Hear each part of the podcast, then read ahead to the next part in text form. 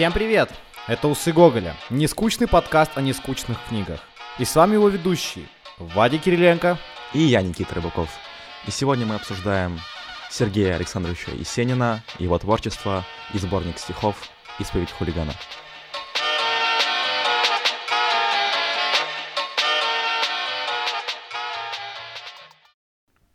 Как вот у нас э, в начале как бы есть такая фраза подкаста о нескучных книгах, сегодня не совсем о книге, сегодня о сборнике поэзии, сегодня о поэте, и этот выпуск последний а, во втором сезоне, значит, он должен быть немножечко особенным. Именно поэтому мы решили поговорить э, в первый раз о поэзии, может быть, в последний, не знаю, может быть, еще Маяковского возьмем и закроем это шоу нахрен. Но сегодня Сергей Есенин, и это большой-большой э, вызов для нас, потому что Есенин фигура очень противоречивая. А, что ты не скажешь о Есенине, не всегда это может сработать, потому что никто на самом деле, мне кажется, не знает, каким Есенин был. И я не думаю, что мы будем пробовать разбираться, читать какие-то воспоминания о нем его современников. Я думаю, что мы просто пройдемся по биографии, прочитаем «Исповедь хулигана» и попробуем разобраться, какой Есенин для нас. Да, действительно, Есенин такая спорная фигура, и многие трактуют его творчество абсолютно по-разному. У меня есть достаточно забавная история. У меня дома когда-то стоял портрет Есенина, я еще будучи маленьким не знал, кто это такой, и я где-то, ну, до 6-8 лет думал, что это мой дедушка, а потом, когда подрос, понял, что это Есенин. Вот такая история. У меня портрет э, Есенина висел у учительницы русского языка и литературы. Очень, очень крутая женщина, которая на самом деле много мне э, помогла э, с развитием литературного вкуса, у нее висел вот молодой вот этот его поэт, ну, знаешь, знаешь это классический его портрет. с трубкой в руках, да? Да, но у нее какой-то другой, по-моему, висел, ну, конечно, с трубкой сразу вот всплывают в глаза, когда говоришь о Есенине, и э, у меня не очень хорошо дела шли с учебой в классе 10-11, я, на самом деле, много там пропускал и не учился, и для того, чтобы задобрить ее сердце и получить хорошую оценку, в первую очередь по языку, потому что с литературой проблем не было, я купил дорогущий сборник сборник э, стихотворений Сергея Есенина на то время за гривен 500. Ну, это давно было, там 10 лет назад, наверное, там 8 лет назад. И подарил ей. И она там прям чуть не расплакалась. Он был в такой зеленой, красивейшей, э, дорогой обложке с такими белой, знаешь, дорогой, хорошей mm-hmm, бумагой, mm-hmm. не вот этой желтой туалетной бумагой, которую азбука классика обычно э, использует для своих э, изданий.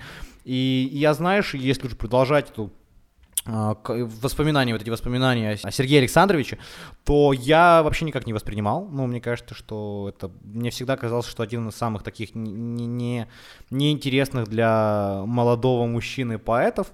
И только спустя некоторое время, уже вот, наверное, год два-три назад, я вдруг осознал, что творчество Есенина это не только про какую-то, знаешь, деревню и про какую-то неудавшуюся любовь, это серьезные, очень серьезные раздумья о том, кто он на самом деле. А, это какие-то постоянные смены вектора, смены настроения, смены собственного мира ощущения, которые можно очень э, ярко наблюдать, читая его. То есть он очень э, часто менялся сам и очень чутко это все переводил в творчество. Не каждый автор смог, э, пройдя некоторые изменения по жизни, э, изменить свое творчество и при этом остаться собой. То есть э, не утратить свой э, стиль.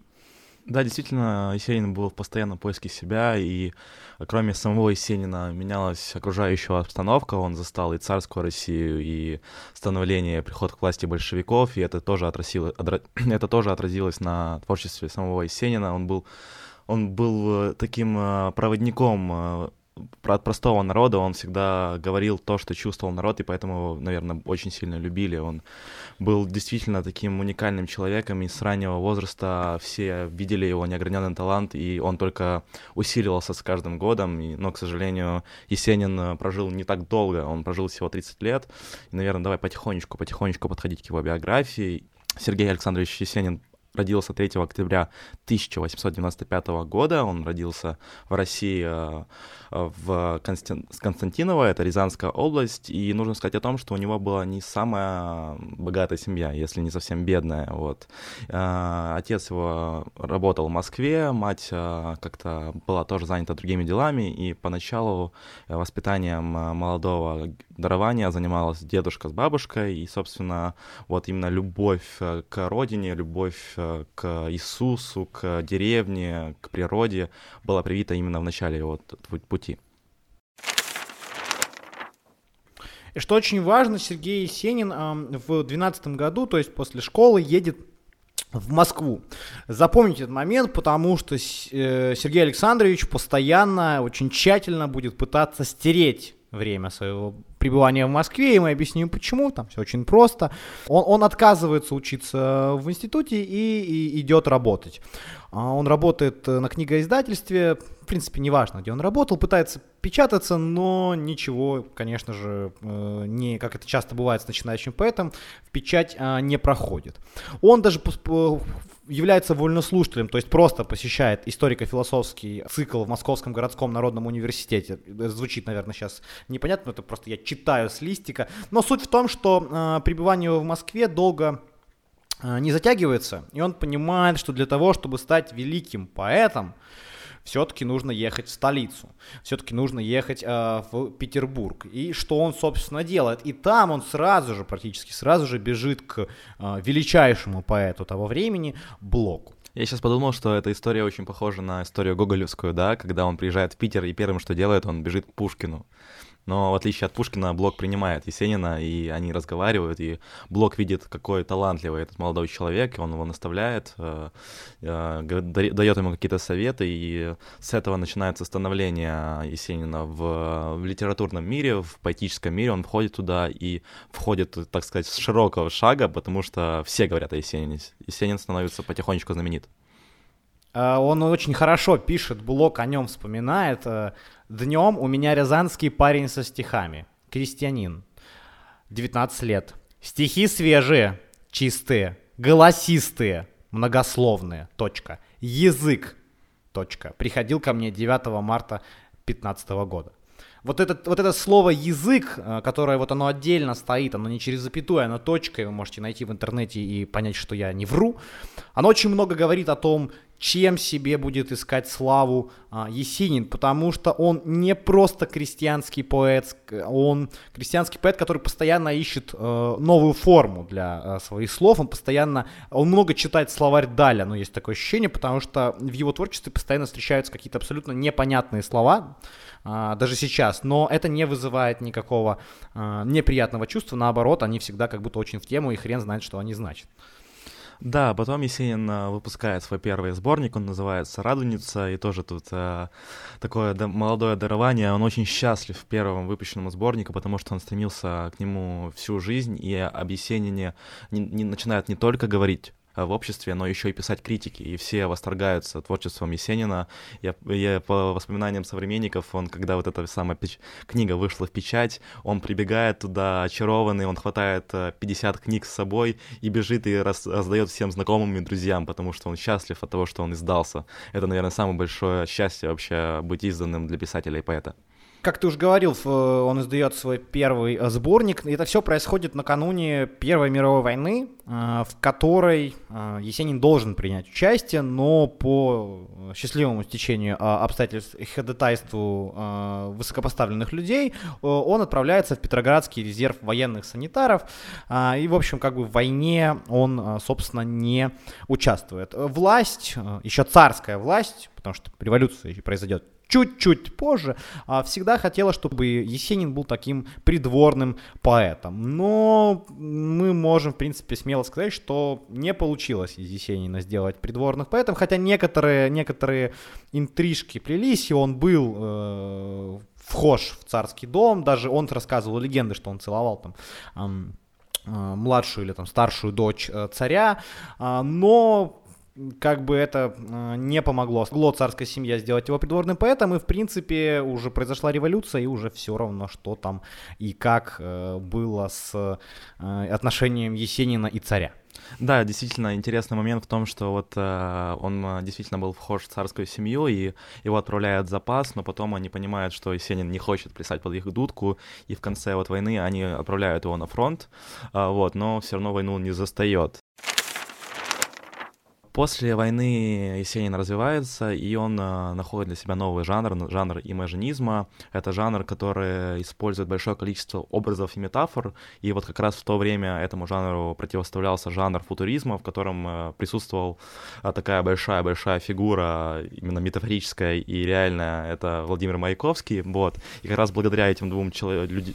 благодаря этим двум людям вот это противоставление этих двух жанров будет происходить.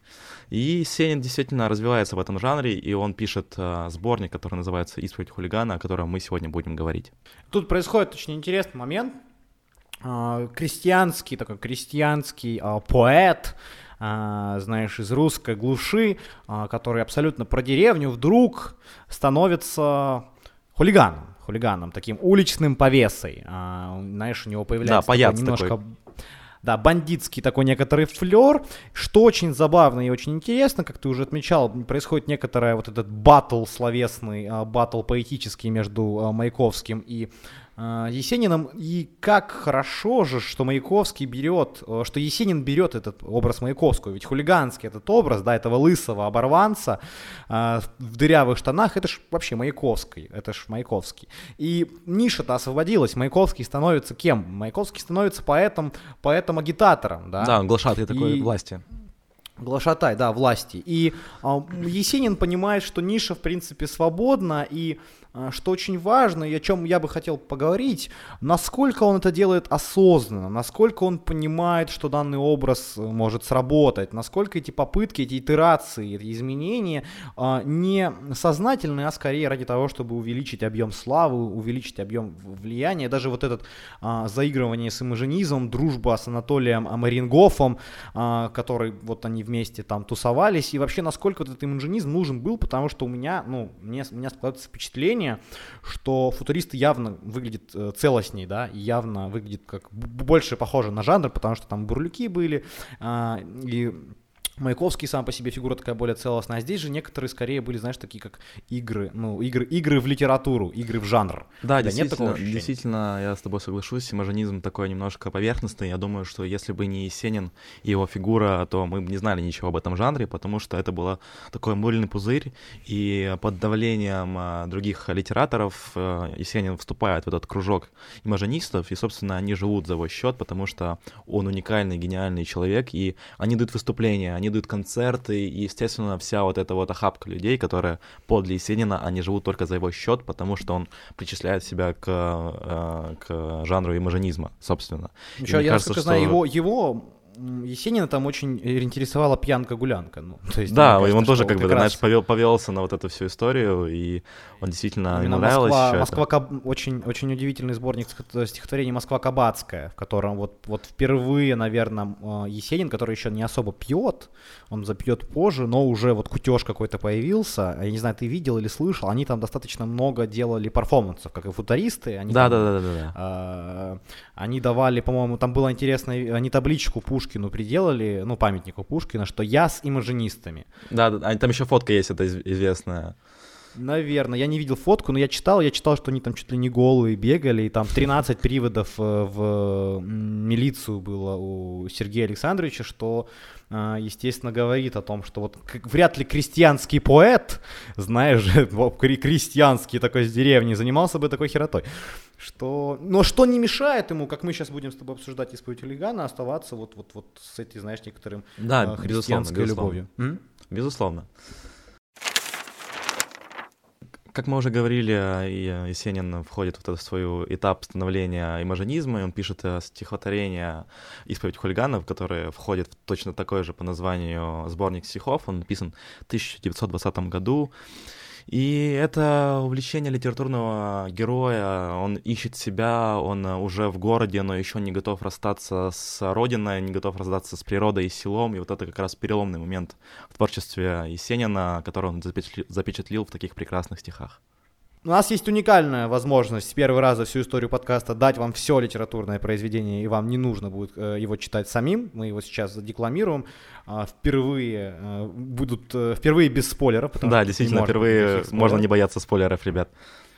Так что мы его задекламируем. Наверное, мы немножко хуже, чем Есенин это сделаем. Простите на, нас, мы, конечно, тал- таланта у нас чуть чуточку поменьше, но все же постараемся сделать это качественно.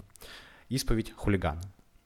Не каждый умеет петь, не каждому дано яблоком падать к чужим ногам. Сие есть самая великая исповедь, которой исповедуется хулиган. Я нарочно иду нечесанным, с головою, как керосиновая лампа на плечах. Ваших душ, безлиственную осень, мне нравится в потемках освещать. Мне нравится, когда каменья брани летят в меня, как град рыгающей грозы. Я только крепче жму тогда руками моих волос качнувшийся пузырь. Так хорошо тогда мне вспоминать заросший пруд и хриплый звон ольхи, что где-то у меня живут отец и мать, которым наплевать на все мои стихи, которым дорог я, как поле и как плоть, как дождик, что весной вздрыхляет зеленя. Они бы вилами пришли вас заколоть за каждый крик ваш, брошенный в меня. Бедные, бедные крестьяне, вы, наверное, стали некрасивыми. Так же боитесь Бога и болотных недр. О, если б вы понимали, что сын ваш в России самый лучший поэт, вы за жизнь его сердцем не индевили, когда босые ноги он в лужах осенних макал. А теперь он ходит в цилиндре и лакированных башмаках. Но живет в нем задор прежней вправки деревенского озорника – Каждой корове с вывески мясной лавки он кланяется издалека. И, встречаясь с извозчиками на площади, вспоминая запах навоза с родных полей, он готов нести хвост каждой лошади, как венчального платья шлейф. Я люблю родину, я очень люблю родину, хоть есть в ней грусти ивовая ржавь, приятны мне свиней испачканные морды, и в тишине ночной звенящий голос жаб. Я нежно болен воспоминанием детства, Апрельских вечеров мне снится хмарь и сырь, Как будто бы на корточке погреться.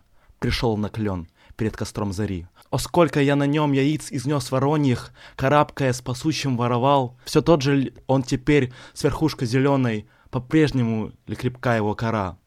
А ты, любимый, верный пеги пес, От страсти ты стал визглив и слеп, И бродишь по двору, влача обвисший хвост, Забыв чутьем, где двери где хлев. О, как же дороги мне те показы, когда у матери, стянув краюху хлеба, кусали мы с тобой ее по разу, ни капельки, друг другом не погребов. Я все такой же, сердцем я все такой же, как васильки воржи, цветут в лице глаза. Стеля стихов, злощенные рогожи, мне хочется вам нежное сказать. Спокойной ночи, всем вам спокойной ночи. Отзвенела по траве сумерек зари коса. Мне сегодня хочется очень из окошка луну обоссать. Синий свет, свет такой синий, в эту синь даже умереть не жаль. Ну так что ж, что кажусь я циником, прикрепившим к заднице фонарь. Старый добрый заяженный пегас, мне ли нужна твоя мягкая рысь? Я пришел как суровый мастер, воспеть и прославить крыс. Башка моя словно август, льется бурливых волос вином. Я хочу быть жестким парусом в ту страну, куда мы плывем. Э, что хочу отметить в первую очередь? В первую очередь здесь очень мало философии. К чему мы так привыкли искать, в, например, у Бродского. Во вторую очередь здесь очень мало сюжета, что, мне кажется, очень легко находится а, у Маяковского. Чего же здесь много? Здесь много родины, здесь много деревни. И здесь э, Сереж Есенин, мне кажется, уже так немножко выпячивается. Он уже говорит, что он в России лучший поэт. Да, да есть немножко задирание носа, да, правда. Э, мне больше всего нравится кусочек. Я не знаю, я его обожаю, просто я его обожаю уже лет так 8-7, э, не знаю, вот как первый раз прочитал это, что мне нравится, когда каменья брани летят в меня, как град, рыгающие грозы. Я только крепче жму тогда руками моих волос, качнувшийся пузырь. Но это же про то, что, я не знаю, Nike должен взять себе в слоган, это just do it, знаешь, типа это прям, что вот Э, то, что летит в тебя негатив, да, то, что что-то на твоей дороге встречается сложно, это как раз э, помогает Есенину стать еще сильнее. Да, он действительно говорит о том, что вся, вся преграды на его жизненном пути его только делают сильнее. Он как раз кайфует от того, что его критикуют, и он как раз э, ему все равно, что говорят, он сам знает для себя, что он самый лучший поэт в России, он об этом и пишет. Мне кажется, что это важно для него, это внешнее э, какое-то сопротивление является некоторым задором для него. И еще вот важный момент, который я бы хотел отметить, это момент э, ваших душ безлиственной осень не нравится в потемках освещать. То есть здесь есть некоторый намек, что этот э, образ хулигана, нужен не так сильно Есенину, как скорее вот людям, которых он э, в потемках освещает да, э, с этим своим новым, новым стильком. Да, он еще клево пишет, что ну так что ж, что кажусь я циником, прицепивший к своей заднице фонарь. Мне еще очень нравится, что Есенин тут и высокопарную речь использует, и при этом он э, вот такие ругательные слова, как задница, обоссать и прочее. Обоссать, да. Э, он как-то, знаешь, балансирует между этим всем, и как раз, мне кажется, это намек на то, что э, он не забывает, э, откуда растут его корни, он не забывает, что он э, из бедной семьи, из села, и он э, от этого не отрекается до конца.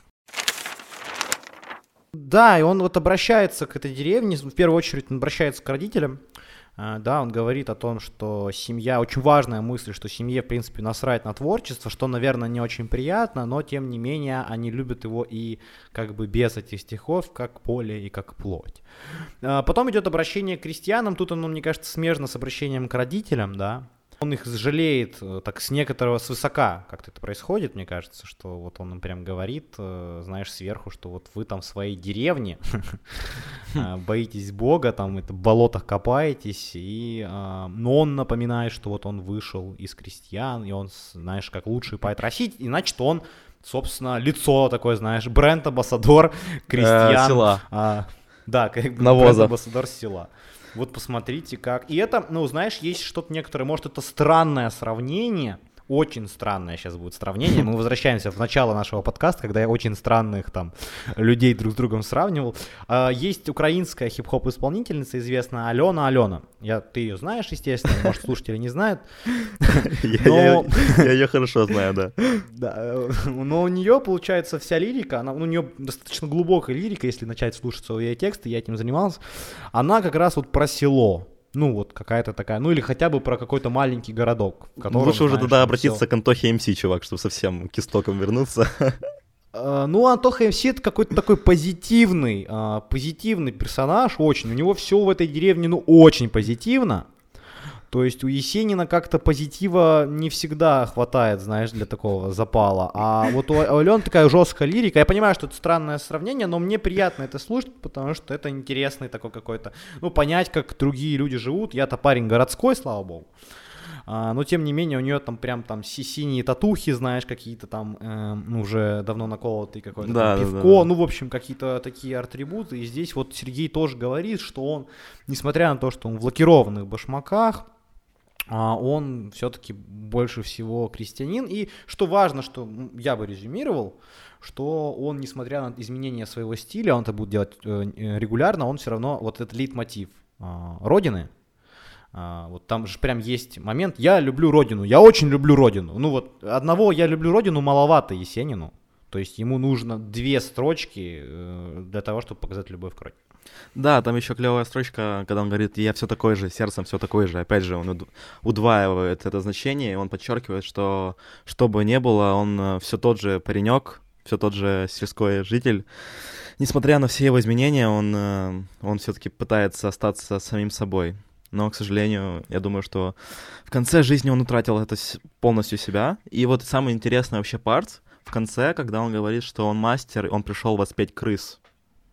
Вообще ага. очень, очень клево. Я долго думал, что Сережа пытался заложить в эти строчки, и мне кажется, что он тут имеет в виду вот эту как раз а, немножко библейские мотивы, то, что он, знаешь, такой пророк, и он, у него же первое вообще произведение, он а, называлось «Пророк», которое не было напечатано, и он как раз вот а, пророк, который вернулся в город, и он как раз воспевает вот эти вот городские мотивы, но он пророк сельской.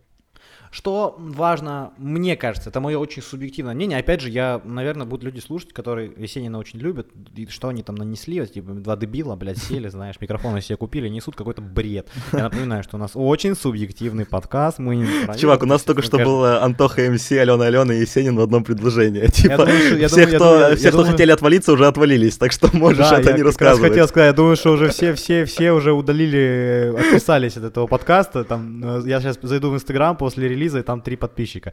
Два из них я, один вот тот чувак с аватаркой Есенина, который нам написал, что ура, Есенин будет. Но что я хочу сказать, что мне кажется, э, что это так из моего там research а, из моего отношения к Есенину. Есенин это надевает маску каждый раз, да, он постоянно в какой-то маске. То он рязанский поэт крестьянский, то он ну, вот э, хулиган, то он звезда, все, вот мы об этом сейчас будем говорить, звезда, я не знаю, все, все российская, всесоюзная, всемировая.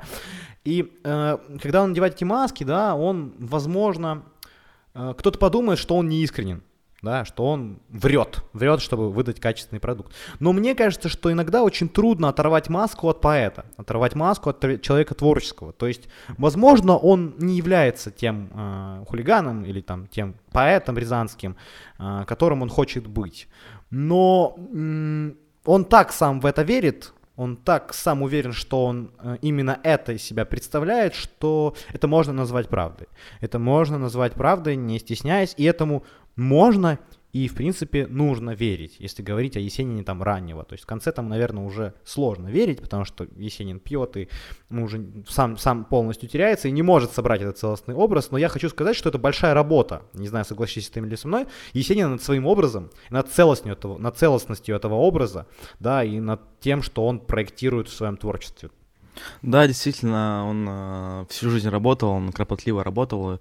У него вот это сохранилось э, по воспоминаниям современника, вот эта вот э, черта сельского жителя, он очень рано вставал, и вот он непрерывно работал до трех часов, трех-четырех часов вечера он э, непрерывно писал, и выдал он достаточно много материала для 30 лет.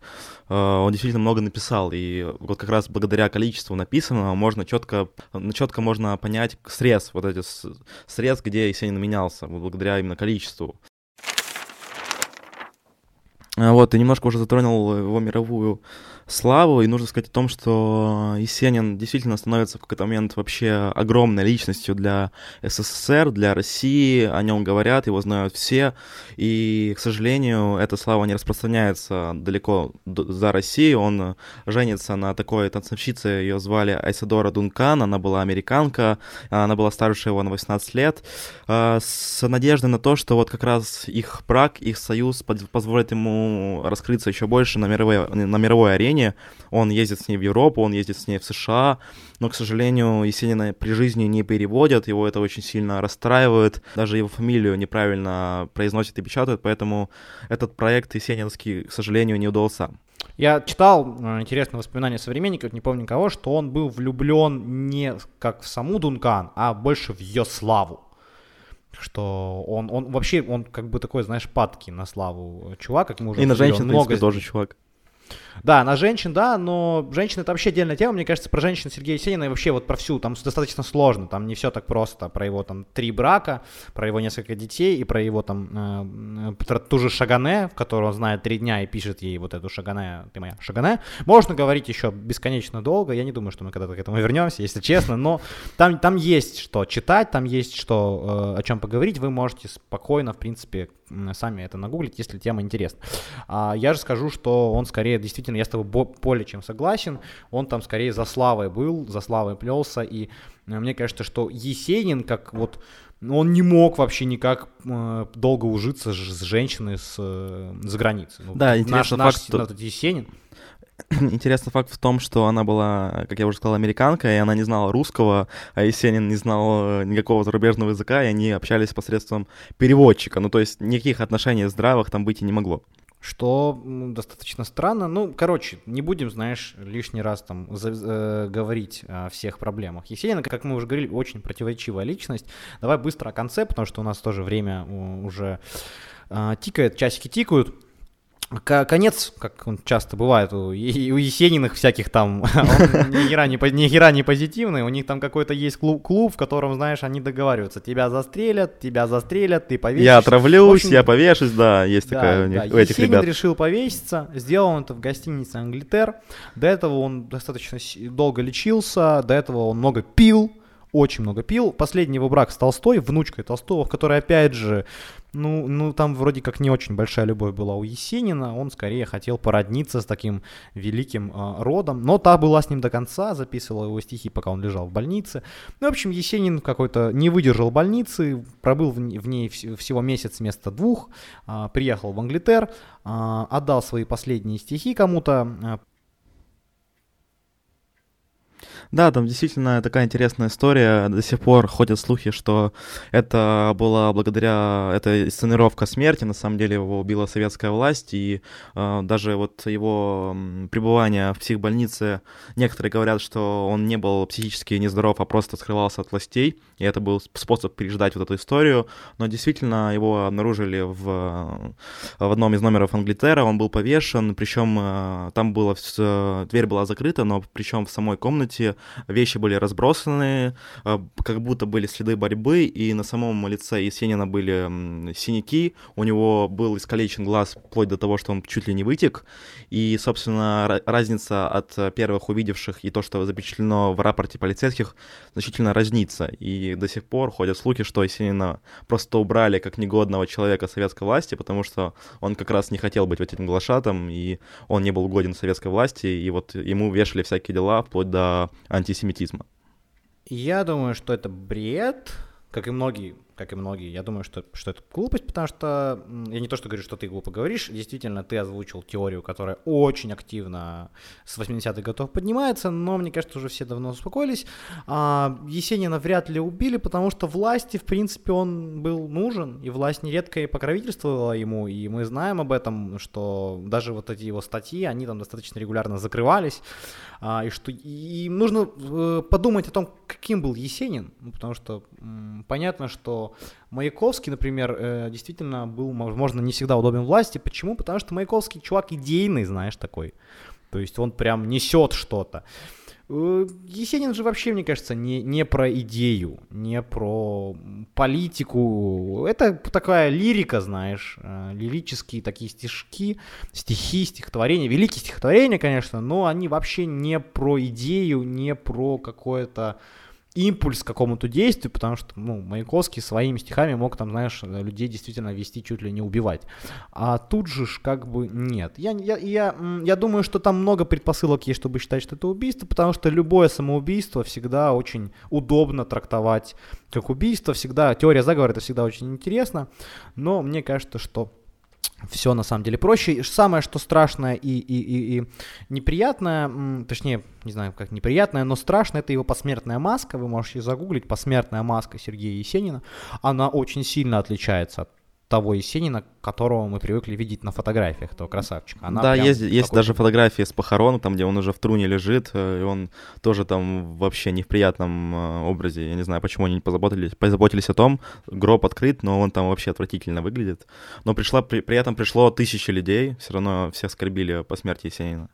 Ну, я думаю, что все. Э, я, во-первых, Хочу сказать спасибо, что были с нами на протяжении этого сезона. А, это очень круто.